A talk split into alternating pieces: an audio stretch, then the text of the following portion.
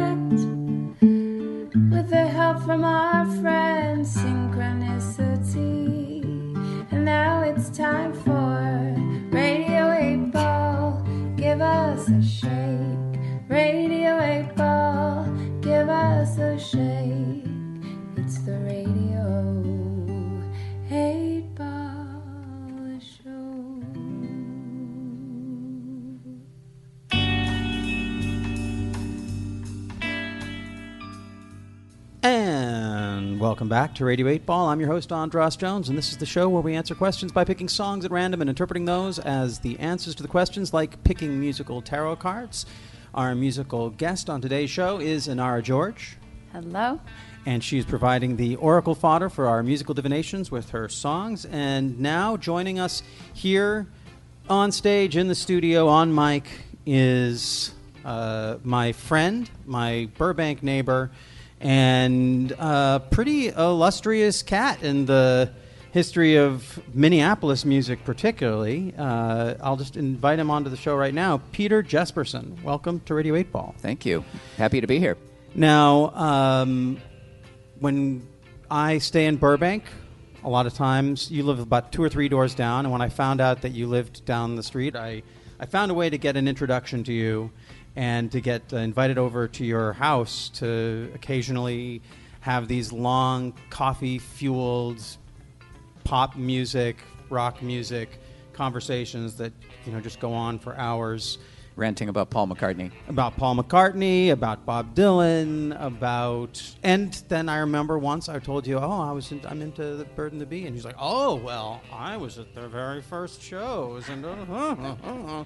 and so I, you know, and I see you have a you have quite a collection of the Bird and the Bee music, and you also write a lot about music.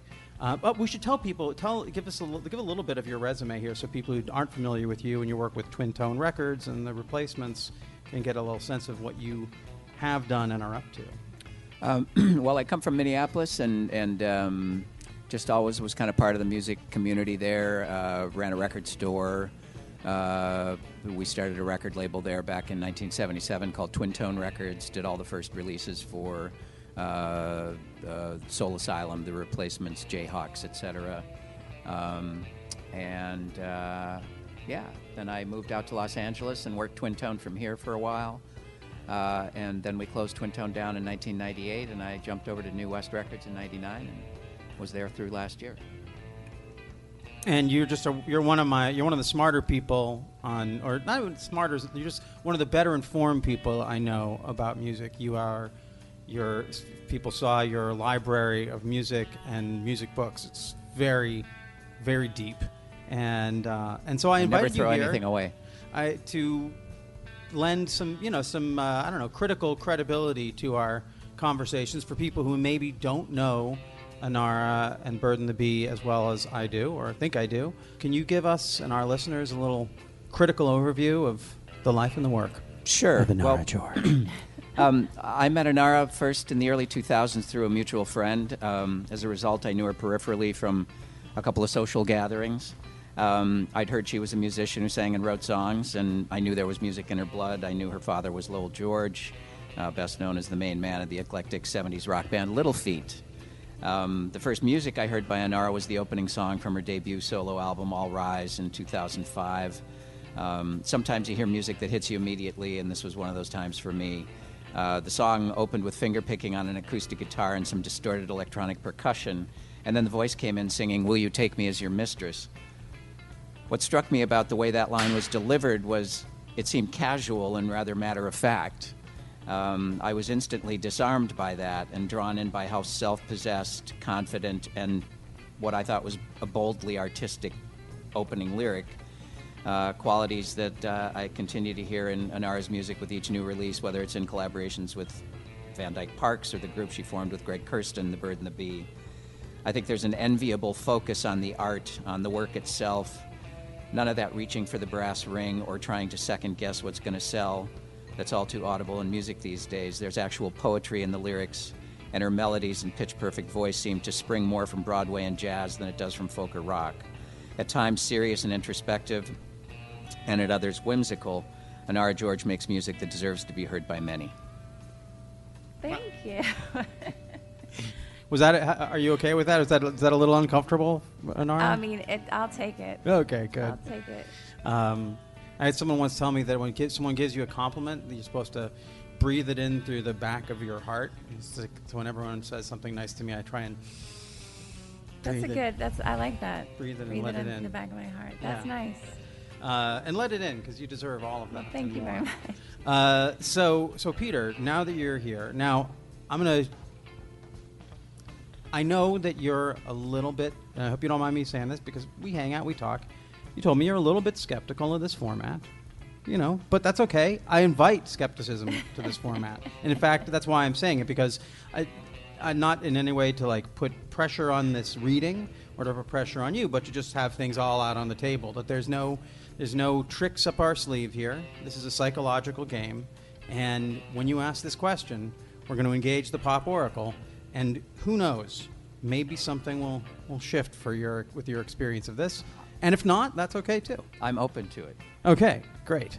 Is that okay, Peter? I, I can cut that out. Cut that right no, out. No, it's absolutely fine. I mean, skeptical isn't exactly the right word. It was more like I didn't quite just get the gist of it. Okay. So- are you are you start? Is it starting to make? Uh, yeah. Okay. I mean, I've listened to some more programs since, and hearing the setup here, I, I, I think I am getting it a little more. Cool, cool, great. Because because uh, you know uh, you know a ton of musicians that I want to have get on get on my show. so uh, so Peter, uh, what is your question now for the Pop Oracle? My question is what is it that drives humans to want to sing? What is it that drives humans to want to sing? And now to engage the Pop Oracle, you get to spin the wheel of eight. I'm I'm nervous. Na, na, na, na,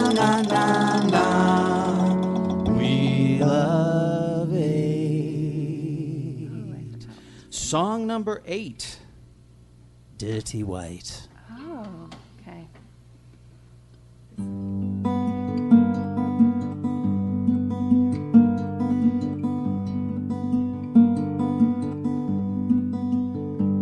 When nobody's here, my eyes leave my body. My sex stands beside me, just me and my dirty white bones.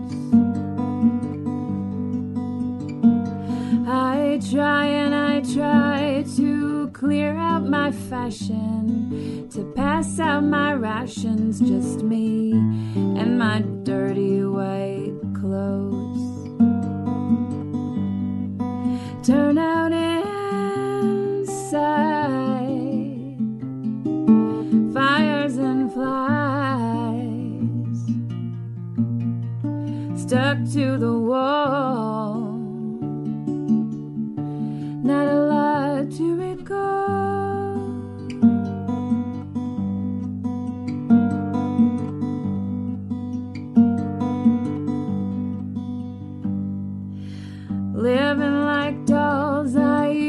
to be dainty. My sins twinkled faintly, but now I have nothing to hide.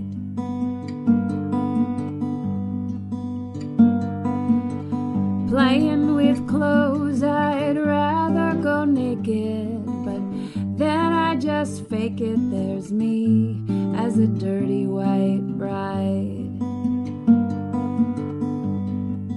Turn out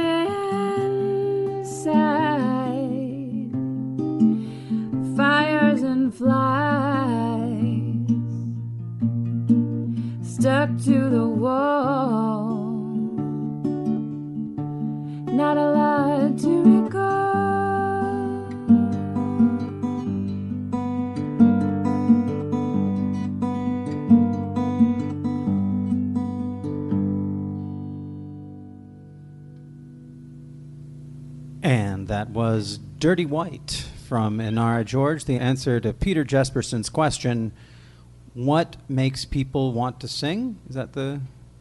How did you phrase it? Yeah, what makes people want to sing? So, Inara, do you want to tell us a little bit about the background of that song? Um, well, it's interesting. I mean, this is all very interesting, but uh, um, I mean, that song is essentially just about being sort of um, okay with myself, like that I'm not um, perfect and that I'm sort of this. I don't know. It's like sort of putting putting it out there, I guess. Mm-hmm. Um, that I'm like dirty and not perfect, and um, so I, in terms of, I think that when when singing is the most pure is when you don't care as much, when it's not about perfection, but it's about the performance and being in the moment. And so um, I'm really enjoying this game because I, I, I think that that, to me, that's sort of what the song is about. It's like about what, what drives me to, to express myself, that it, it doesn't have to be perfect, I guess. So, yeah. Yeah. What do you think, Peter, about that as the answer to your question? I mean, I think Inara's point is well taken. I mean, I think that's uh, that's a rather remarkable connection there in this, uh, you know, divination. Um, I guess uh, a couple of things. I mean, one is you know I've been a music obsessed person all my life, and you kind of just wonder what it is about music that it's so universal and has you know been a thing for so long, and you know will be a thing for uh, you know for all of eternity.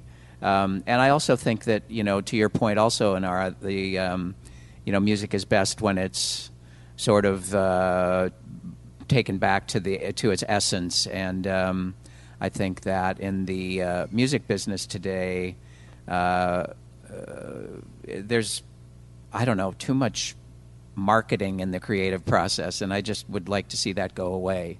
And I think that's, or I would like to work in a portion of the music business that that is not a factor.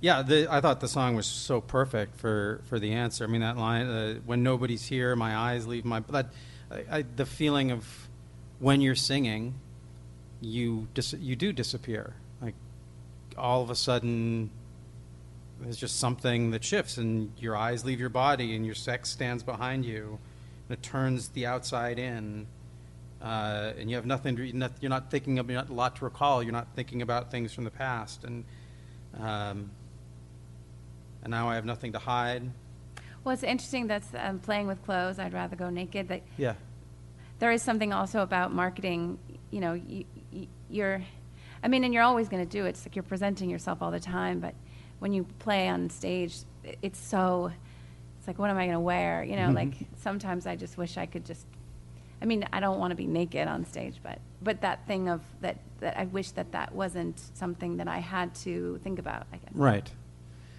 I mean, I guess, for, I guess I thought, for me, it was, it felt like the, different in that it felt like when I'm singing, I do feel like, like I'm naked on stage, but naked, like true, like that naked and unashamed kind of naked. Like I'm not, like I get to show you something that I could never explain, express to you. I could never tell, even if I told you all my secrets, I couldn't tell it to you and expose myself in that way, the way I could just singing, even a goofy little song like the opening theme song. I just know, like when I, when we sing that song, I it, it shifts my brain in a way and makes me feel human. And I like I go through a lot of my day not feeling, or maybe feeling human is is that feeling of feeling stressed out and worried about every little thing. Yeah. But when I'm singing or when I'm listening to a great singer, there's a part of me that gets to just take that to get out of myself. It's a, it's a beautiful thing. Right. Good job. Serendipity. Thanks for listening to Radio 8 Ball on Feral Audio. If you'd like more information about the Pop Oracle, please check out our website at radio8ball.com, where you can find out about upcoming shows, about asking your own question on the podcast, and about our Radio 8 Ball app that allows you to engage the Pop Oracle directly in the form of every song ever performed on Radio 8 Ball. I hope today's musical divination brings and brought the sync to you wherever you are. Until next time, I'm your host, Andras Jones, wishing you lots of spine tingling synchronicities, connections with the natural world, and all the inspiration you can handle. It's the Radio 8 Ball Show.